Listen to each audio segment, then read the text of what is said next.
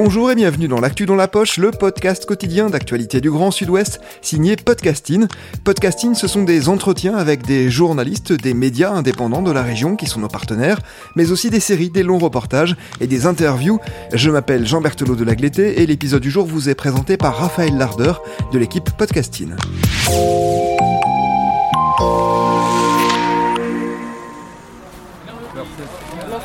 Des pâtes aux légumes?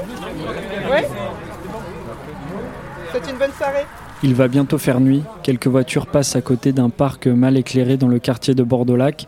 De grands barnums sont posés là. En dessous, une dizaine de bénévoles s'activent pour disposer les tréteaux. À l'extérieur, la pluie ne décourage pas la centaine de personnes sans abri venues pour recevoir à manger.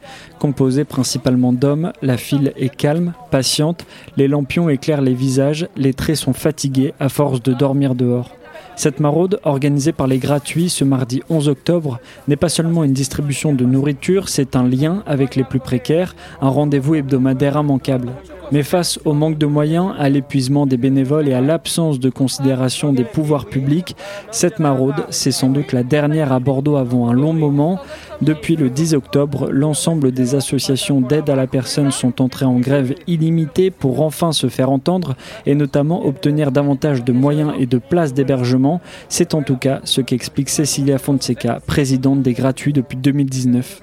C'est la dernière euh, avant grève dure, on va dire, parce que euh, là, on ne pouvait pas euh, jeter, de toute façon, il n'était pas question de jeter de la nourriture, hein, ça c'est évident. Donc on va distribuer ce qu'on a collecté aujourd'hui, qui était déjà prévu, pour le distribuer ce soir. Et après, bah, on arrête. Demain, on a par exemple les douches. On gère des dispositifs de douche pour les gens à la rue, donc demain, on ne les ouvrira pas. Euh, dimanche, on a une maraude en centre-ville, on ne va pas préparer la maraude et on attend juste euh, au moins un, minimum de, l'État, une réponse, un geste, euh, des, promesses. On en a eu beaucoup, on en a on n'y croit plus. Les associations attendent un geste de l'État, mais elles souhaitent aussi que les collectivités territoriales s'engagent sur le terrain. Des pétitions ont été lancées sans succès. Une lettre ouverte a été adressée à Pierre Urmic, le maire de Bordeaux, mais elle est restée sans réponse depuis juin dernier. Alors la grève illimitée s'est imposée aux associations. Alors il manque des, places d'hébergement euh, suite à l'appel au 115. Donc euh, déjà que le 115 réponde. Ensuite qu'il fasse des propositions d'hébergement Ensuite, il manque de l'accompagnement vers le logement. On a beaucoup de gens qui sont en situation euh, régulière, qui travaillent, qui ont des demandes et des dossiers de logement en cours et qui ça fait pour certains 7 ans qu'ils attendent un logement et qui vivent à Bordeaux-Lac. Donc ça, c'est inadmissible. Euh, on attend aussi euh, des accompagnements spécifiques pour les publics en situation de, détresse pour moi parce qu'ils sont addicts soit à l'alcool, soit à des drogues dures. Et il faudrait même des services de psychiatrie, de, de psychologie pour ces gens-là parce que nous, on n'est pas là on, est, bénévole, on a un boulot à côté, on n'est pas formé pour euh, des situations euh, difficiles. Euh, et ensuite, on demande également l'arrêt, des expulsions parce qu'on ne peut pas, on ne peut pas mettre des enfants dans la rue. Il y a eu cet été 800 personnes expulsées, dont 193 enfants. Alors que les maraudes entament une grève dure, elle semble plus que jamais nécessaire pour un nombre croissant de personnes. L'inflation et la crise sanitaire ont laissé des traces. Il y a moins de nourriture, disent les bénévoles, alors que les sans-abri sont, eux, de plus en plus nombreux. Ah bah oui, et il faut venir voir, euh, faut venir voir comment on vit. Hein. Vous vivez où, vous? Euh, Moi, je vis euh, Décathlon, dans une tente. L'humidité, ça c'est horrible. Bruno a 55 ans, il a les cheveux courts et le regard inquiet. Ses rides trahissent son état de fatigue générale. Décathlon, c'est le nom donné à l'endroit dans lequel il vit. Le camp est situé à côté du magasin de sport du même nom, situé non loin du lac. Moi, depuis que je suis arrivé ici, quand je suis arrivé en 2017, on m'a dit qu'il y avait 2000 personnes qui dormaient dehors chaque soir. Là, je ne sais pas à combien on en est maintenant. Vous voyez qu'il y en a de plus en plus? Ah oui, ah oui, ah oui, ah oui, ah oui. Quand je suis arrivé à Decathlon, il y avait mon frère, moi, il y avait un couple et il y avait une mère et sa fille. Maintenant, vous allez voir, il y a, il y a au moins 20 ans qu'il y a 7 caravanes. On a un collègue qui est de Brazza, on l'a retrouvé mort dans sa caravane le matin. De, froid Non, rupture d'anévrisme. Je dis les associations, c'est très important parce que les gens qui n'ont rien, tant qu'on leur donne, ils restent corrects et honnêtes. Mais si ils n'ont plus rien pour manger, on arrive à de la délinquance. Parce que les gens qui n'ont plus rien, ben, ils commencent à voler, à agression et compagnie. Ça fait monter les taux de délinquance. Alors qu'il y a des gens qui sont poussés à la délinquance comme ça. Ce n'est pas le cas de tout le monde, bien sûr. Mais ça peut pousser, hein, dans certains cas, à la délinquance. Quand quelqu'un n'a plus rien, il ne va pas se laisser mourir de faim. Damien Dumas a le sourire, lui aussi est sans abri. Il aide du haut de ses 54 ans à distribuer les tomates, les briques de lait et les salades préparées. À côté, Ophélie, la quarantaine, est à la rue depuis quelques mois. Capuche sur la tête, elle hésite avant de prendre la parole. Malgré les difficultés qu'elle rencontre, elle soutient l'appel à la grève. Oui, c'est un soutien en, en tout en fait. Moi je pense qu'ils ont raison de faire une grève. Vous les soutenez Oui, oui, beaucoup. Alors qu'ils vont arrêter de, de vous donner à manger Oui, ben, on va se débrouiller comme on veut. Sam se balade avec ses deux chiens, son chariot et sa solitude. Au-delà de venir chercher quelques plats pour la semaine, lors de la maraude, elle cherche un soutien moral. Bah, parce que bah, ils sont gentils avec nous et qu'ils nous aident beaucoup, ils nous donnent à manger, euh, des affaires la plupart du temps quand, quand ils ont, bien sûr. Mais euh, le, plus c'est parce qu'ils sont gentils avec nous et puis qu'on plaisante beaucoup ensemble et que bah voilà c'est il n'y a pas beaucoup de personnes qui parlent avec nous comme eux. Et après dans cette maraude là. Après, je connais d'autres maraudes aussi qui sont super cool. Euh, des fois, on peut rester une heure, deux heures à parler. Et voilà, ça nous, ça nous motive, ça nous, ça nous permet bah, d'aller vers aussi vers eux et puis de leur demander que, par exemple, ce qu'on n'a pas et ce qu'ils peuvent, qu'ils peuvent avoir peut-être ou pas pour nous, quoi. Et c'est ce que j'aime bien chez eux.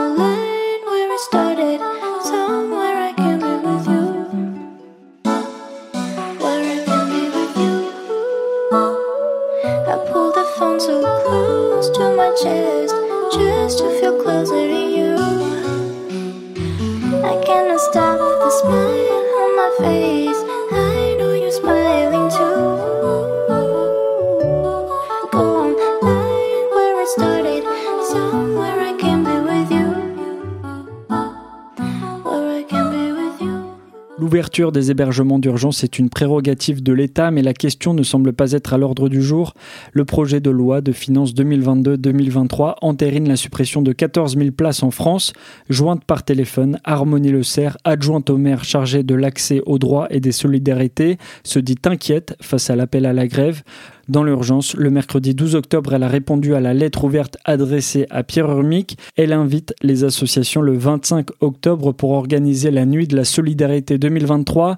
L'élu écologiste partage les constats des associations. on est inquiet, hein, on est inquiet euh, par rapport à cette grève aussi bien euh, pour les personnes qui bénéficiaient de leurs actions, mais aussi pour euh, les associations et les bénévoles qui expriment le fait qu'ils sont à bout. Dans leur communiqué de presse, ils font un certain nombre de constats, euh, de constats que l'on partage. Euh, c'est une situation qui est inquiétante pour la ville de Bordeaux et on ne la prend pas à la légère. L'épuisement des bénévoles, on le sait, on nous le dit depuis qu'on est élu, donc depuis deux ans, plus de deux ans. Le manque de places d'hébergement, c'est une évidence hein, sur le territoire de Bordeaux.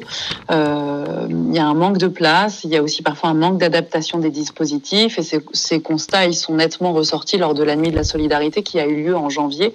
Euh, nous avons compté euh, plusieurs personnes, plusieurs centaines de personnes à la rue. Emmanuel Macron avait en juillet 2017 promis qu'il n'y aurait plus de sans-abri en France. Pour harmonier le cerf, il doit prendre la pleine mesure du problème. Quand on apprend euh, la réduction de 14 000 places d'hébergement sur tout le territoire français euh, euh, dans le projet de loi finance, ça nous alerte beaucoup, puisqu'aujourd'hui, il y a besoin de dizaines de milliers de places en plus en France et non pas de places en moins. Une action massive pour résorber le sans-abrisme. On sait que c'est compliqué, on sait que c'est difficile, on sait que ça prend du temps, mais ça demande un engagement massif, le rés- la résorption du sans-abrisme, et ça n'a pas été fait en ce sens depuis 2017. C'est donc un, un engagement qu'Emmanuel Macron a pris et qui n'a pas suivi d'effet. Bonjour Fabienne. Ça va Ça va bien Ouais, euh, ouais, mais euh, il y a tellement, tellement d'urgence.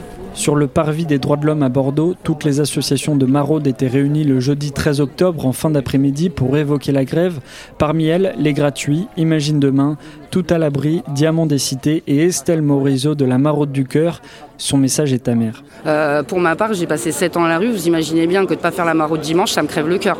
C'est pas nous qui faut incriminer. Nous, on est des simples citoyens qui, un matin, on s'est dit tiens, si on aidait les autres on n'est pas obligé de faire ce qu'on fait. On ne nous donne pas d'argent pour le faire, on ne nous donne pas le moyen, etc. Donc euh, je veux dire, c'est pas nous qu'il faut incriminer. On est, on est épuisé. De toute façon, comme je disais, qu'on fasse cette grève ou pas, à vue de nez, dans trois mois, on fait plus rien parce qu'on n'a plus de thunes. Hein. Les thunes ne rentrent pas, les gens n'ont plus d'argent, les dons spontanés ne se font plus comme il y a 2-3 ans. Euh, même dans notre milieu, il y a un avant et un après Covid.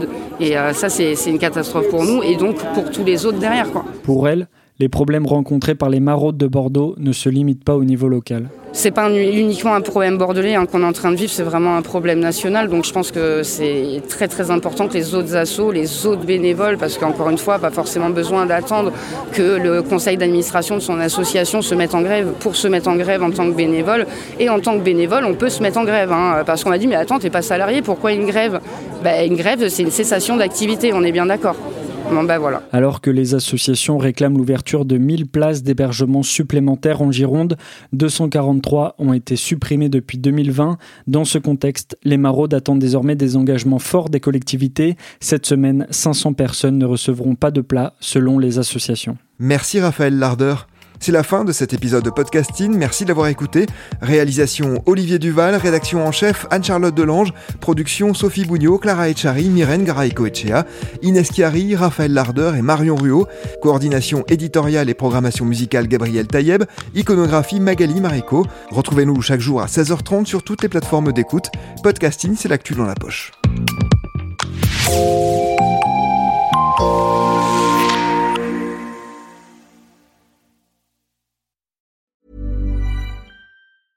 Even when we're on a budget, we still deserve nice things.